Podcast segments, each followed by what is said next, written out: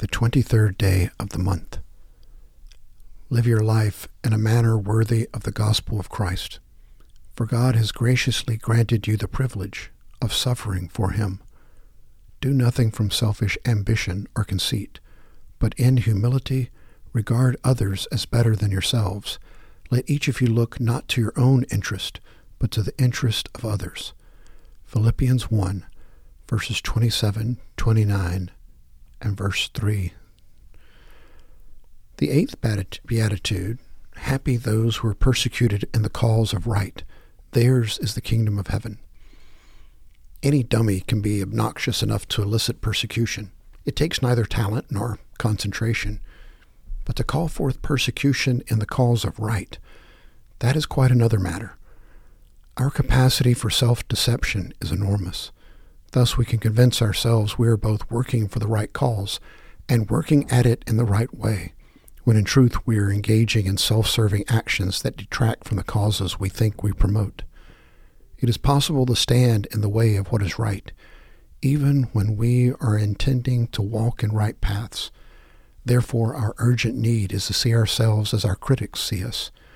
When we are derided for the causes we espouse, it is well to ask, is the object of derision the cause I support, or my imperfect way of expressing that cause? When I feel constrained to criticize others, am I criticizing their causes and viewpoints, or them personally? Do I feel a sense of deep sadness within when I must stand against others, or do I feel a secret sense of glee or of superiority? Do I want to see those who criticize me persuaded and transformed or defeated and punished? How can I better be faithful to what I believe and at the same time be tender and compassionate in my manner and open to new understandings within myself? In the kingdom of heaven, the impurities of wrong motives for right actions cannot exist. They are refined away by the fire of divine goodness.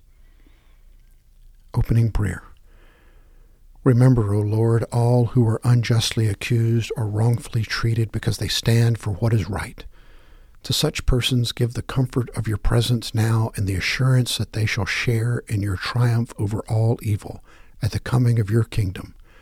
Grant us also to stand for what is right, and to do this always with pure intention and wise action, that the causes we support may commend themselves to the world without distractions we create, through Jesus, who, without thought for himself, called forth the ultimate persecution and achieved the final victory. Amen.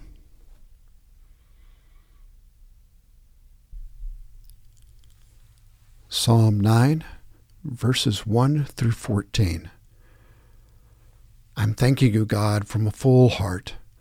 I'm writing the book on your wonders. I'm whistling, laughing, and jumping for joy. I'm singing your song, High God. The day my enemies turned tail and ran, they stumbled on you and fell on their faces. You took over and set everything right. When I needed you, you were there, taking charge. You blow the whistle on godless nations. You throw dirty players out of the game, wipe their names right off the roster. Enemies disappear from the sidelines, their reputation trashed their names erased from the halls of fame. God holds the high center. He sees and sets the world's mess right. He decides what is right for us earthlings, gives people their just deserts. God's a safe house for the battered, a sanctuary during bad times. The moment you arrive, you relax. You're never sorry you knocked. Sing your songs to Zion dwelling God. Tell his stories to everyone you meet how he tracks down killers, yet keeps his eye on us, registers every whimper and moan. Be kind to me, God. I've been kicked around long enough. Once you've pulled me back from the gates of death, I'll write the book on hallelujahs on the corner of Main and First. I'll hold a street meeting. I'll be the strong leader. We'll fill the air with salvation songs. From the prophet Isaiah, chapter 10, verses 20 through 27. Now in that day, the remnant of Israel and those of the house of Jacob who have escaped will never again rely on the one who struck them, but will truly rely on the Lord, the Holy One of Israel. A remnant will return, the remnant of Jacob, to the mighty God.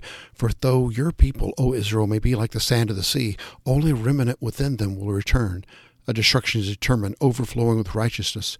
For a complete destruction, one that is decreed, the Lord God of hosts will execute in the midst of the whole land.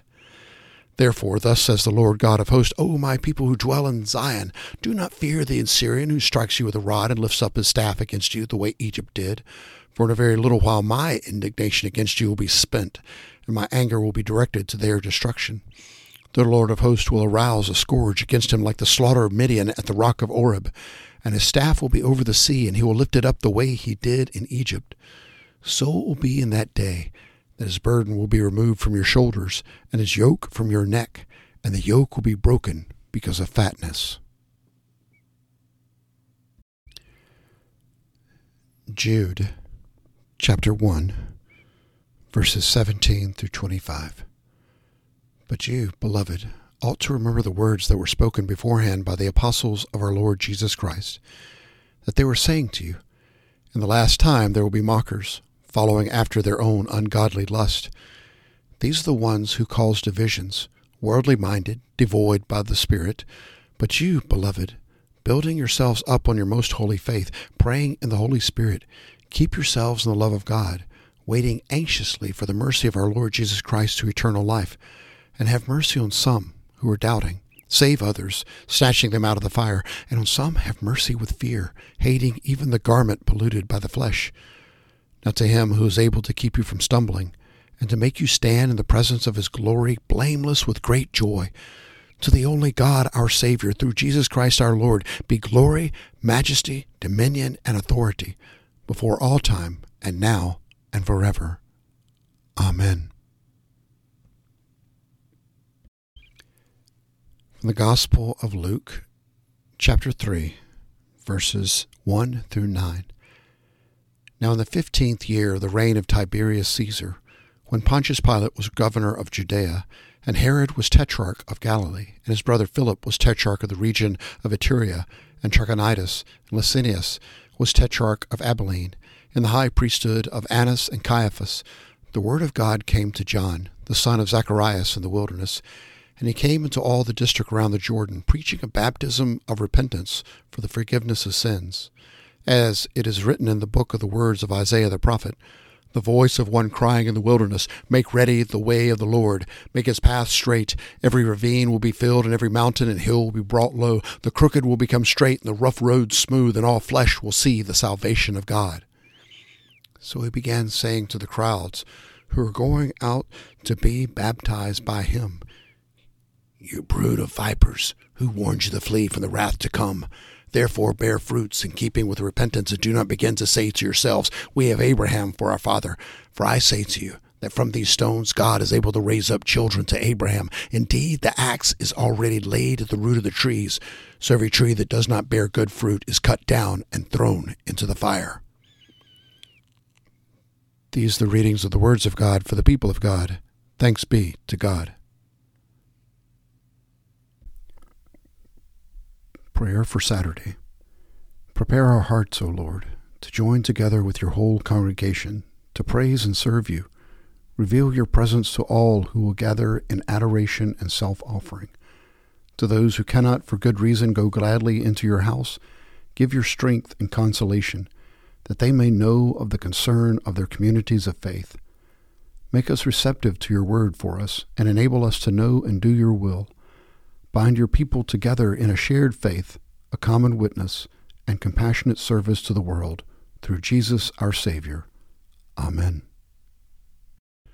From the Methodist Handbook of Prayer for 2023, written by Elizabeth Rundle. Eternal God of Shalom, we pray for all working for justice and reconciliation in the Holy Land. Gracious Spirit of Salam, we pray for wisdom and tolerance among all people for whom Israel and Palestine are holy. Lord Jesus, Prince of Peace, pour your inclusive, healing love on people who are frightened, oppressed, bereaved, or defiant. We pray so earnestly for a just and equal sharing of the beautiful, divided, and scarred land. Amen. The Apostles' Creed. I believe in God the Father Almighty, maker of heaven and earth, and in Jesus Christ, his only Son, our Lord, who was conceived by the Holy Spirit, born of the Virgin Mary, suffered under Pontius Pilate, was crucified, dead, and buried. The third day he rose from the dead. He ascended into heaven, and sitteth at the right hand of God the Father Almighty. From thence he shall come to judge the living and the dead. I believe in the Holy Spirit, the Holy Catholic Church, the communion of saints, the forgiveness of sins, the resurrection of the body, and the life everlasting. Amen.